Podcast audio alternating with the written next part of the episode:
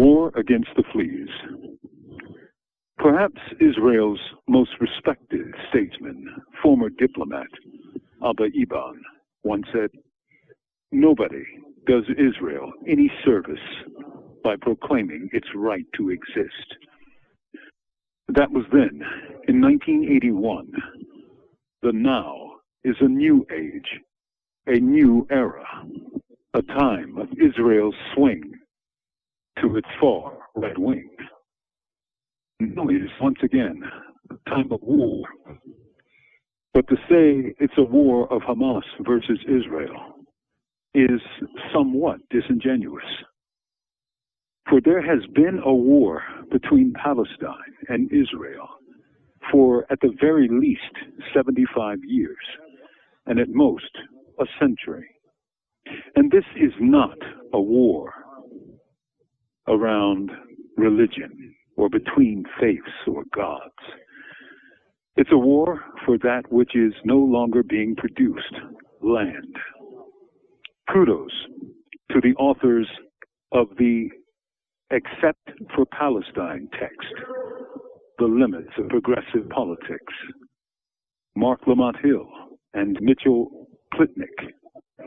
Their book, Using History Instead of Myths, shows how the Palestinians received the exceptions to the rules, while Zionists got every break. They showed the emergence of the rightist Likud party and the ideas proposed by Zeev Jabotinsky. They led right to this moment in Israeli history of war and iron walls.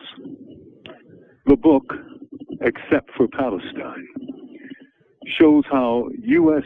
foreign policy was driven by domestic policy and how both major parties played bipartisan footsies to make Israel a regional superpower in the Middle East.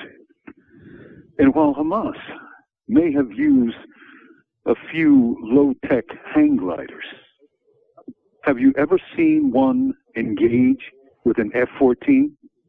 I don't think so.